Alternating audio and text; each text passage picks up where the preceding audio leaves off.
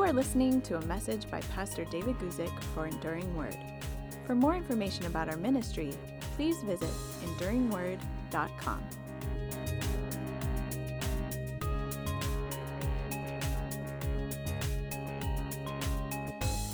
Hi, everybody. David Guzik here. Glad you could join me today for this uh, live question and answer time. It's Monday afternoon here in California. It's sunny outside, though we had some rain yesterday and last night, and expecting more rain tomorrow. Uh, whoever said it never rains in Southern California, it was a catchy pop song, but it's not really true. And uh, we're grateful that we're not in drought conditions as we were for many years. Uh, today on the q&a time i want to talk about a subject that i'm going to bring up having to do with how we can bring comfort to other people but i just hope you can join me and take advantage of the different things we're putting out right now uh, one of those of course being a daily devotional during these weeks that we are in um, something of a different schedule people are locked down people are self quarantining whatever it would be um, we just feel that people can have less contact through their normal church congregational channels. So we want to do a little bit more to meet people's needs online. So on our YouTube channel, there's a daily devotional. Of course, you can do all the things that you're supposed to do subscribe, notifications, whatever. Uh, but I hope you can join. So I hope it's just of some benefit to you. And I don't know how long I'll continue to do those daily devotionals uh, but I'll do them at least until things sort of loosen up in the culture as a whole. It's great to see that there is encouraging news from uh, many different places in the world having to do with what we have and what we're gaining in this coronavirus.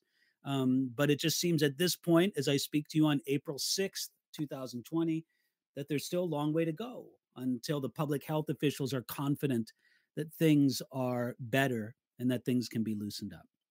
Now, in the midst of this time, I want to deal with a question that came in last week from a woman named Carol. And this is what Carol asks. She asks, My church family is small, under 50 people. Maybe I should stop right there.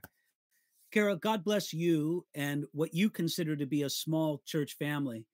Um, under 50 people, that still puts you as a pretty good size compared to uh, most churches in the world. You know, um, the vast, vast majority of churches in this world are 100 people or less. So, being under 50 people, you're in a lot of great company. Mm, God bless those smaller congregations. Anyway, Carol writes this My church family is small, under 50 people. Today was devastating. We lost two of our family today. How do we offer comfort and peace during these times when we are refrained from personal contact? They were not from the same family and suffered from different ailments. Well, Carol, what a tragedy. I'm so sorry to hear about this. You know, when you have a tightly knit church family, especially a smaller church family, where people not only know everybody by name, but they know something about everybody and and there's just that warm family feeling among that group it is truly devastating to lose people to have people pass from heaven now listen we are christians of course we we understand that those who die in the lord they go to heaven those who die in the lord truly go to what people sometimes casually refer to as a better place well we're not talking about some vague better place we're talking about heaven. And so we, we understand that. And as Paul wrote in First Corinthians, we don't grieve as the heathen or the ungodly grieve, but we would just add, we do nevertheless grieve. There's sorrow for us by extension, and in particular for those who are directly involved. That that elderly man who died, uh, he was somebody's father. He was somebody's grandfather. He was somebody's uncle. Uh, he he has uh, family around him, probably brothers, sisters, maybe even parents. It's it's a tragedy. Th- th- those people who die, they have close friends, peoples whose lives are going to be profoundly more empty because someone has gone from earth to heaven. So, Carol, you're asking that question. How do we offer comfort and peace during these times when we are refrained from personal contact? I have to say that this is something of an unforeseen aspect to this whole um, virus that is spreading around the world and that all over the world, literally, people are taking particular care to alter their normal routines so that the contagious nature of this virus, of this disease, won't be so easily passed to other people. In many places, churches are not allowed to gather. In many places, you can't have a gathering of more than 10 people. In many places, uh, you can't visit people in the hospital because they're trying to keep as many absolutely non essential people out of the hospitals as person. And I think when we thought about how this was going to affect the society, how it was going to affect the culture, we thought, well, listen, there's going to be an awful lot of people getting sick. There's going to be a terrible number of people dying from this. There's going to be a lot of people who are out of work because of this. There's going to be many, many people who are deeply impacted by the economic aspect of this. There are other people who are going to have to work much harder and maybe in dangerous condition. We go on, we kind of calculate all the consequences of something like this. I'll tell you, a, a relatively unforeseen aspect of this is being unable to give a comforting hug or arm around the shoulder or or to hold hands with somebody in prayer who's grieving who's just suffered a loss so you think about those people you think about the person who can't hug a grieving person you think about the grieving person who can't receive that hug that arm around the shoulder. I, I think about those and i've heard some tragic stories to this effect of those who can't be at the bedside of a dear one who's dying.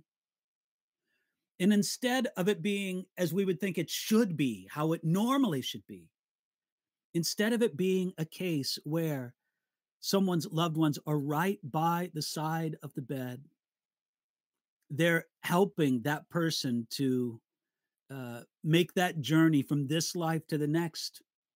They're alone, except for the surrounded by dedicated medic, medical personnel. Okay, so what, what do we do? Carol's asking the question How do we offer comfort and peace during these times when we're refrained from personal contact? Well, first of all, let me give you some ideas. Um, I, and again, I, am just saying this first. I, I don't want to say that this is everything, but of course, there's prayer. You you let people know that you're praying for them. You're praying with them, even if you can't have personal contact with them. So there's prayer and not just prayer, but letting people know that you're praying for them. Uh, there's phone calls. You can't be there in person. Pick up the phone and give them a call. Talk to them, pray with them, share a comforting scripture with them. Uh, remember uh, warm memories of the person who's passed on. Here's something else you can do you can uh, write a card or a note to them you know, this is something of a lost art in our society, isn't it? People actually take out the time to write out a card or a note. We, we do everything by texting, we do everything by email, uh, communication over social media and such. Sometimes it can be a very precious gift just to write out a card or a note and let them know. Let them know in your phone call, in your card, in your note. Let them know how much you wish you could pray for them. Uh, if it's safe for you to do so, prepare some meals. Leave them on the porch and walk away and let them pick up. Now, do, do it appropriately. Do it taking all the appropriate safeguards, of course. But share meals with people. Um, share, help, come alongside the best you can. But, Carol, there's no question that this is a challenging time in regard to our ability to give comfort to other people. Now, I think about this in regards to a book I read many years ago. And to be honest, it's a book that's made a big impact on my life. It's a it's a short book, by Dietrich Bonhoeffer, uh, that great German believer. In any regard, this book, Life Together, is one of the best books I've ever read on the subject of Christian fellowship. And one of the things that Bonhoeffer writes about in this book is how fellowship is a gift. Now, especially for us in the Western world, in the past generations, it, has been so automatic for us that we could go to our congregations, that we could give each other a hug, that we could do all this. It's been so automatic for us that we take it for granted. And I don't heap condemnation upon us for taking these things for granted. Look, that's just human nature. When you have something without interruption for so long, you uh, it's just natural to take it for granted. But we we shouldn't. We should take a step back and we should consider true Christian fellowship is a gift from God, and it is a gift that sometimes some of the greatest saints who have walked this earth have not been able to enjoy that gift. Those who have been persecuted, those who have been isolated, those who have been singular believers in an atmosphere of hostility, on and on and on. There have been many incredibly godly people who have either sort of permanently in their life or as an ongoing condition or, or as a temporary condition, I should say, they've been unable to really appreciate and receive the fellowship of the saints. I, I hope that one of the results of this strange time we're living through in the world right now will be that it will give us a reset in our mind regarding Christian fellowship and that we'll be more grateful for it. I mean, look, let's be honest how common is it for people to say, nah, I'm not going to go to church. I'll just go next week. It, it becomes less precious to us because it seems always available. But th- this can give us a needed, a necessary reset. We can come together and truly remember what a gift fellowship is. And maybe, maybe it'll make some of us less critical of our churches. Look, I know very well that everything at your church is not to your liking. I guarantee you that. Listen, I, I was a pastor. I, have been a, a lead pastor at three different churches.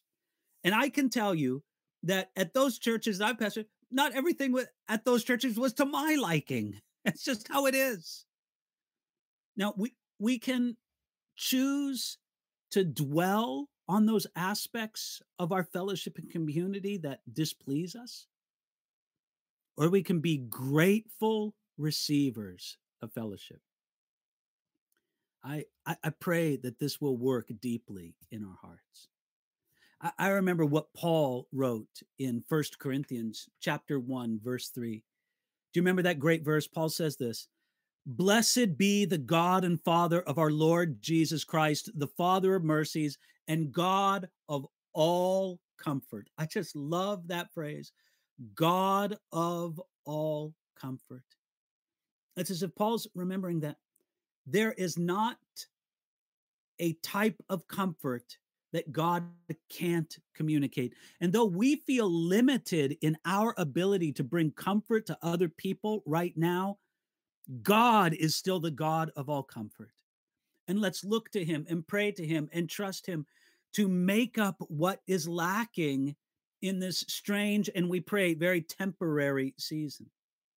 By the way, when Paul wrote that the God of all comfort, God of all comfort, let me untwist my tongue here. When Paul wrote that phrase, the God of all comfort, he was a man who knew a lot of difficulty in his life. I don't think there's many of us who have had as difficult of experiences in life as the apostle Paul did. And yet he could write it and mean it and say, The God of all comfort. May God bring his comfort to many. And pointedly so, may God use this situation to make us more adaptable and more flexible in the way that we bring comfort to other people. Now, before I leave this and get to the questions in the side chat, let me say one more thing.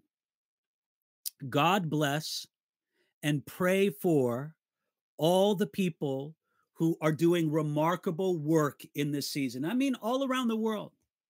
Uh, you you've got many people in the culture today who are kind of idle. Uh, there are teachers and their classes are being—they're doing the best they can, and it's a lot of work with the online work they're trying to do, but they they're just not doing the regular job. There's other people, they have this job, that job, the government. There are many people who are just kind of they push the pause button, so to speak. But there are other people, they are working harder than ever in this season. You know that, of course. You know that the doctors and the nurses and the, the hospital crews and all the rest of those people, you know they're working harder than ever. You know that the researchers and the scientists who are trying to get to the bottom of all this, you know they're working harder than ever. You know the people in the grocery industry who kind of keep our grocery store shelves stocked with food and supplies and all that, they're working harder than ever. The truck drivers who bring those great supplies all over the world, they're working harder than ever on and on and on and on. Now, when you consider all those people right now who are working hard and you say, God bless those people, Lord, strengthen them. I appreciate them. Yes, don't forget your pastor in the midst of this. And what I mean by this is I, I talk with a lot of pastors, and let me tell you, they are working hard. They have the challenge, first of all, of learning and trying to get good at getting out ministry in different ways than ever before, uh, mostly using live streams and all the rest of it. They are faced with the of trying to keep in touch with their people when it's a lot more work to keep in touch with their people. Uh, they're charged with facing challenges and difficulties all on their own, and plus all the things that are coming into their lives. Now, I'm not trying to say that pastors and people who work in ministry are having a tougher time than the doctors and the nurses or the truck drivers. No, I'm just saying you should number them among those who face special challenges in this season. You should pray for your pastors, your church workers, those in Christian ministry. They're, they're doing a good job and they're doing the best they can. They need your prayers, they need your support, they need your blessings. And one more thing, maybe I already said one more thing, but maybe I'll add one more, one more thing. Don't forget to give during this time. Your church, the, the, the ministries that bless you, and they need your continued giving. So don't forget to give. How much did you give? Why don't you just pray about it and ask God? But don't forget, don't neglect your regular paths of giving during this season. All right, that's all for the opening portion. Let me uh, look through our live chat and just answer whatever questions we have here today. Susan says, Stay safe, everyone. God bless you, Susan. That's true. That's what we want to be doing. Jim asks the question How long did Adam and Eve live in the garden before the fall? Jim, that's a great question. Let me just state it again so everybody knows what we're talking about. How long did Adam and Eve live in the garden before the fall? In other words, we find out from the book of Genesis that God created Adam and Eve. Okay, we get that. Uh, that they lived together in the Garden of Eden. And that at some time along the way, uh, the serpent deceived Eve and Adam openly rebelled and the human race fell. What Jim's asking is what was the time gap between the creation and the fall? Was it a day? Was it a week? Was it a month? Was it 10 years? Let me just say, Jim, the simple answer to that question is I don't know. I'm sorry it can't be any more benefit. The Bible just doesn't give us any indication. I should say that the Bible itself doesn't even really give us a clue as to how long. If the Bible does give us a clue, I'm not aware of it. And so we just ask us, how long was it? Well, I would say that the Bible doesn't give us a clue, but maybe, and please, you understand, I'm, I'm putting that word out front, maybe uh, human nature gives us a clue. There is something insatiable and curious about the human nature that it would seem to me that it wouldn't take that long in the Garden of Eden before this temptation came to Eve and then to Adam in a very powerful way.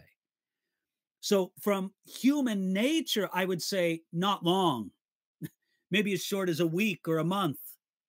Um, but I'll be honest with you, Jim, there's nothing in the Bible that either tells us, or to the best of my knowledge, even gives us a clue that this was the case.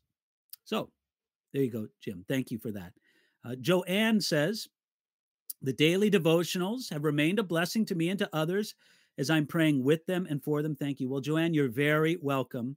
Again, I'm quite pleased to put out those daily devotionals, and uh, I hope that not only you'll watch them, but that you'll pass them on to other people. Carol says, uh, Would you please explain the phrase rightly divide uh, as in Second Timothy 1.15? Oh, Carol, that's I thank you for that question. That is a great question. Uh, I've turned here to uh, Second Timothy. Uh, I don't think it's Second Timothy 1.15 because I'm looking at that. It must be 2.15, 2 Timothy 2.15, of course, where it says this. Let me read this verse. But be diligent to present yourself approved to God, a worker who does not need to be ashamed, rightly dividing the word of truth. You know, I, I think that's a great question, uh, Carol. And let me just say, I, I think it has to do with the fact that the Bible speaks about many subjects from different perspectives. And the ability to rightly divide the word of truth is to be able to accurately and faithfully, according to the scriptures, understand and be able to explain those many different aspects. So, for example, and I'm going to bring this example up, hopefully without getting into a, a, a, long side trail on this, but the Bible definitely talks about the sovereignty of God. The God presented in the Bible is a sovereign God. He does what he pleases. He's not making it up as he goes along. The, the God of Abraham, Isaac, and Jacob, the God perfectly revealed to us in Jesus Christ, is a sovereign God. We don't doubt that. That's what the Bible reveals. The Bible also communicates to us that human beings have a real choice about heaven and hell and a real responsibility for that choice. I would even say that's a component of having that real choice. How those things fit together that comes to rightly dividing the word of truth.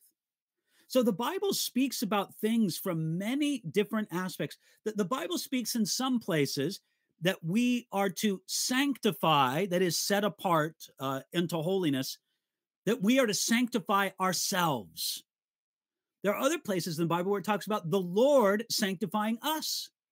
Rightly dividing the word of truth is coming to an understanding that takes into account these passages, takes into account God's work throughout his plan of the ages and how it comes now into fruition right now in the present age. It's coming into account with all of that and being able to rightly order and to rightly prioritize God's word. So it's also being able to understand what I would say are the greater and the lesser things in scripture. I'll put it to you this way the Bible has a true ecological concern.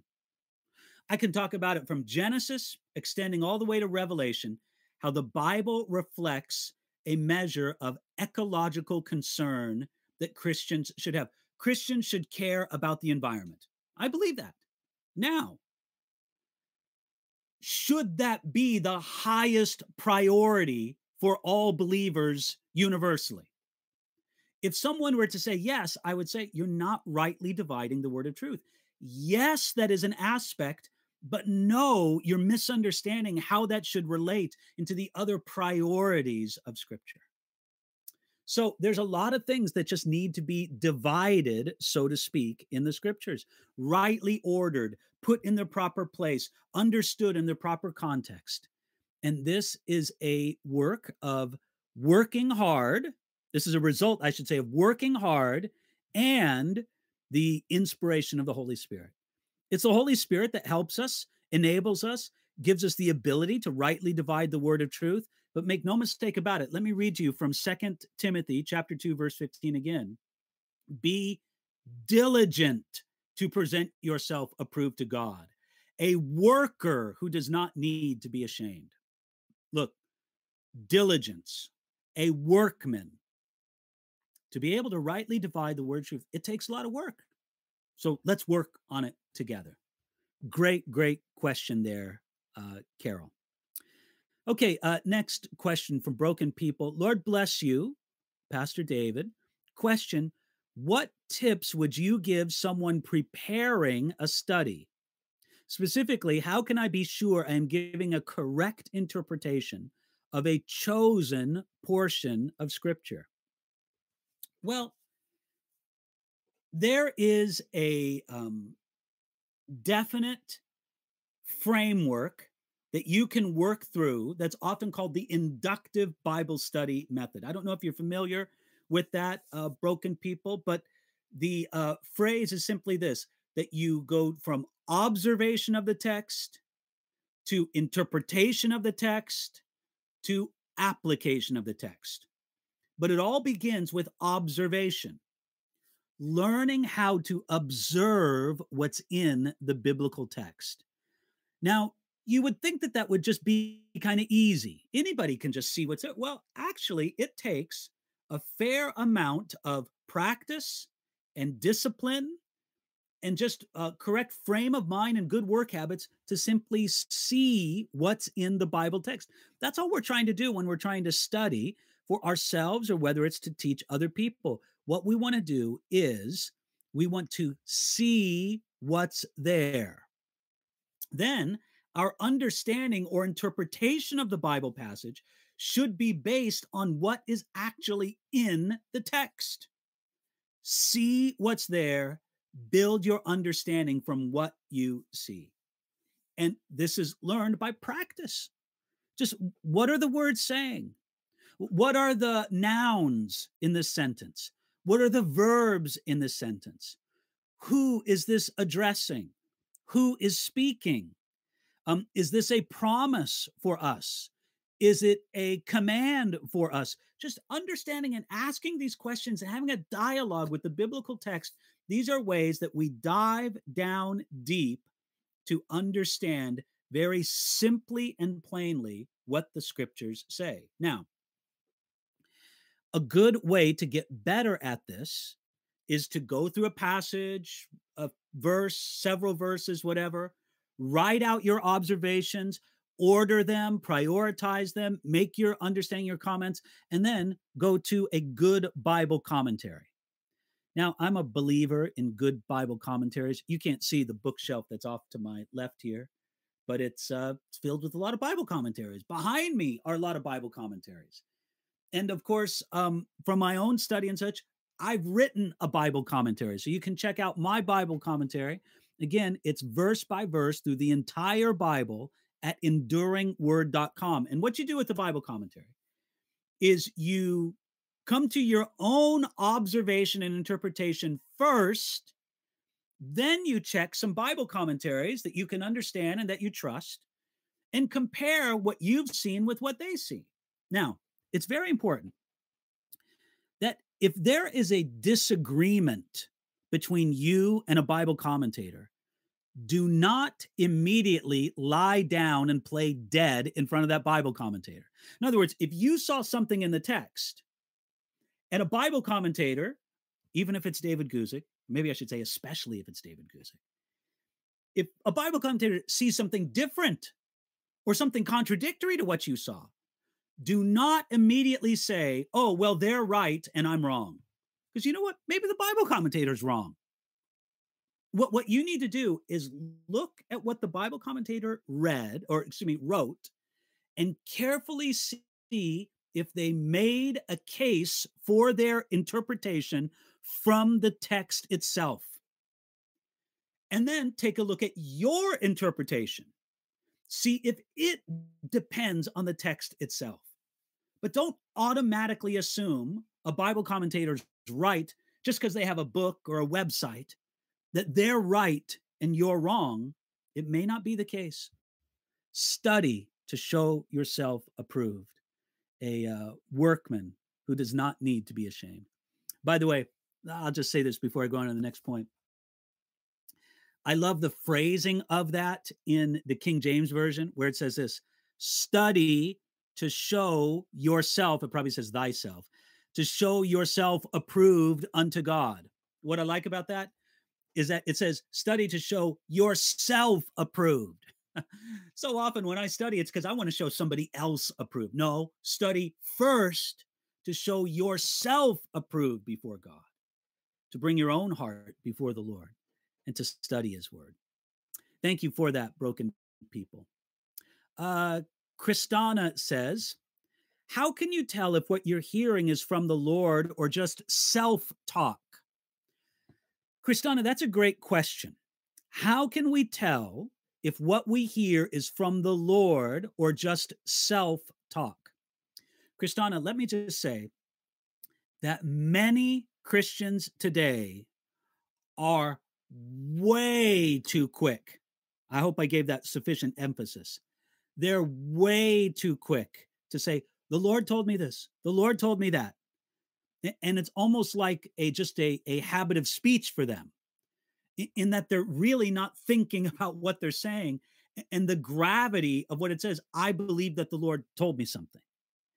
So I think you're asking a really good question. Now, I believe that it's possible that God can speak in and through our natural thoughts. Many, many times we don't really know if it was the Lord speaking until afterwards, uh, until we look at things in retrospect. You know, a, a great example of this, I, I heard a preacher I really respect, the blessed and late Pastor Chuck Smith. He, he used to tell the story about one day he's driving down the road and he sees a couple hitchhikers. This was in the 60s or early 70s when people picked up a lot of hitchhikers. A lot of people were hitchhiking. Couple was out there hitchhiking. He picked them up. They were driving along the coast. He shared Christ with them. They received Jesus. They really were converted. And that night they came to church and were baptized. And, and he looks back on it in retrospect and he says, When I heard that inner voice saying, pull over and pick up that couple. He says, then I understood that it was the word of the Lord. But not until afterwards, not until he saw all that God did with it. In other words, it wasn't like, oh, Lord, where are you? Oh, you want me to pull over and pick this? Eh, you know, that, oftentimes that stuff is so phony. It's so fake. Why, why are we even messing around with stuff like that? So oftentimes we only know for sure that it was the word of the Lord in retrospect. Now, there may be times when God speaks a supernatural word, and if it's about anything that has any kind of significance or weight, he will bring a lot of confirmation with it. I'm not going to get into the story now, maybe another time. But when we were in California. I pastored a church in Simi Valley, California. And God spoke to us about moving to Germany. At first, it didn't feel like the voice of the Lord. But even through some very clear and powerful prophetic words that were confirmed by so many other things, we understood this was the voice of the Lord. Uh, and again, so a lot of confirmation will come around. And by the way, too, I feel much, much more comfortable when people say things like this. First of all, I'm uncomfortable with anybody who all the time is saying, The Lord told me this, the Lord told me that. But even when do pe- people do speak about God speaking to them, I am much more comfortable when they say, I think the Lord is saying to this. I believe God is saying this to me. Because listen, honestly, we often don't know for sure until retrospect. And we need to be humble about our ability to hear from God. So those are some thoughts about that, Christina. Bless you for your question. Um, Friday girl uh, says Acts 2:42 they devoted themselves to the apostle teaching and to fellowship, the breaking of bread and to prayer. Well, absolutely and uh, fellowship, that sharing of life, has to happen on a lot of different levels. And God's really impressing on us that there's different ways that we need to connect with each other. You know, that ancient Greek Greek word that we translate fellowship uh, is koinonia. It has a lot of different connections. Sometimes koinonia means fellowship. Sometimes it's used to describe taking communion together. Sometimes it's used to describe giving. But the essential idea behind that word koinonia in the ancient Greek is sharing. Now, of course, there's more to it than that, but that's one of the fundamental ideas behind that word sharing. We still must be sharing life together in Jesus Christ. We're just trying to do it in some different ways. And uh, this is one of the ways I hope to be doing it right now. Um, this isn't as good at all with us gathering around and having a Bible study together in a room, how wonderful that would be. But it's something, and we thank the Lord for it.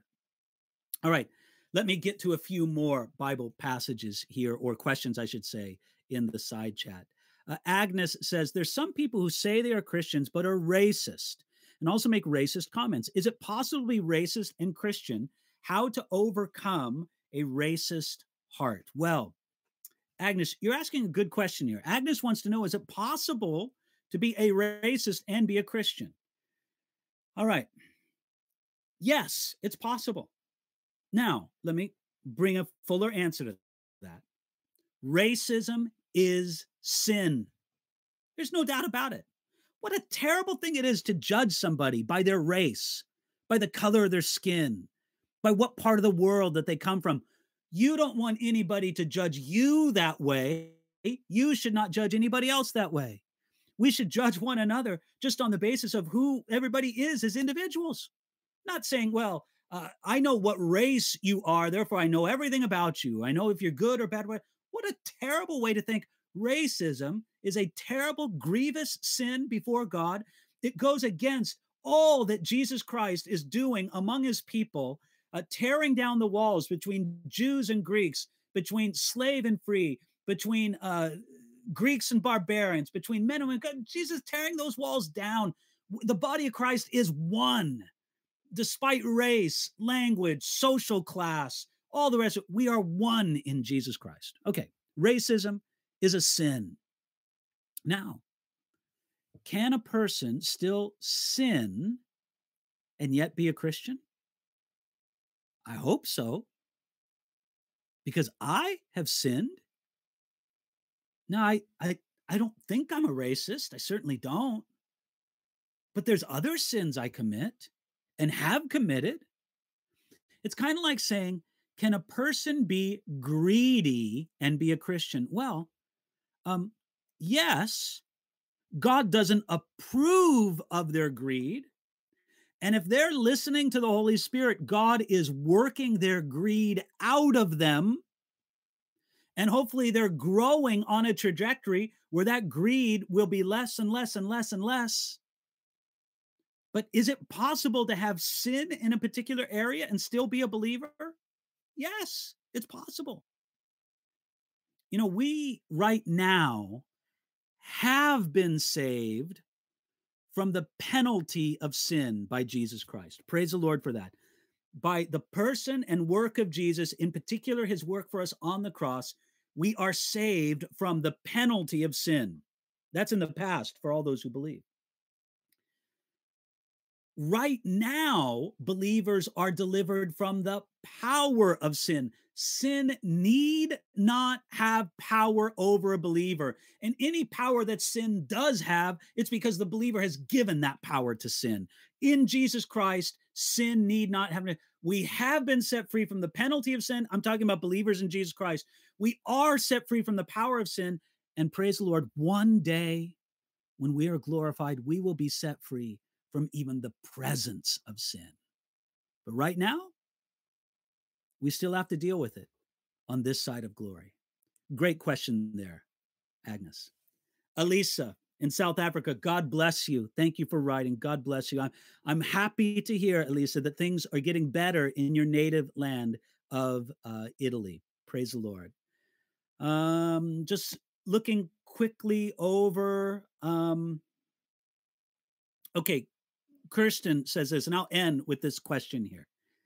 I was watching my church live stream last Sunday, and the pastor said that God brought COVID or COVID 19, the coronavirus, to us because of gay people. What are your thoughts? Kirsten, I, I would say no. I would say no.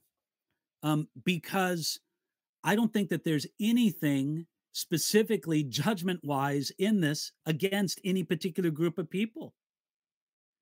Look, I, I think there's two ways we can error when we talk about the judgment of God. We can act as if God never judges anyone for anything. And that's how a lot of people are today. Look, let's be honest. It's a, nothing is judgment, nothing. There's nothing that happens to an individual. There's nothing that happens to a community. There's nothing that happens to a nation. There's nothing that happens to this world that could possibly be considered the judgment of God. That is how most people think today. And that's wrong thinking. God is still on his throne, and there are still aspects of his judgment that are at work in the world today. So it's wrong for us just to look at the world. Well, nothing could possibly be the judgment of God. No. But then there's a second place that people err and they confidently proclaim that they know something is the judgment of God when God has not revealed this. Listen, often, I would say normally, we will not know if something specifically is the judgment of God uh, until God reveals it, and usually God revealing this in the age to come. So uh, we recognize that God's judgment is real and that He can pour it out. But I don't see anything in this that would require, that would demand that this is presently the judgment of God. Okay, this is uh, it for today's live question and answer. Please join us again on Thursday afternoon when I'll be here at the same time, 12 Pacific time, whatever that is for you in your particular time zone. Thank you for joining me. Continue to pray. Thank you for your prayers for the Arabic uh, website, for the translation work that we're doing, and for the ongoing work of the Bible commentary. Um, from our website usage, it seems like it's helping some people now at this time, and we wanted to do so more and more. God bless you. Thank you for joining me today.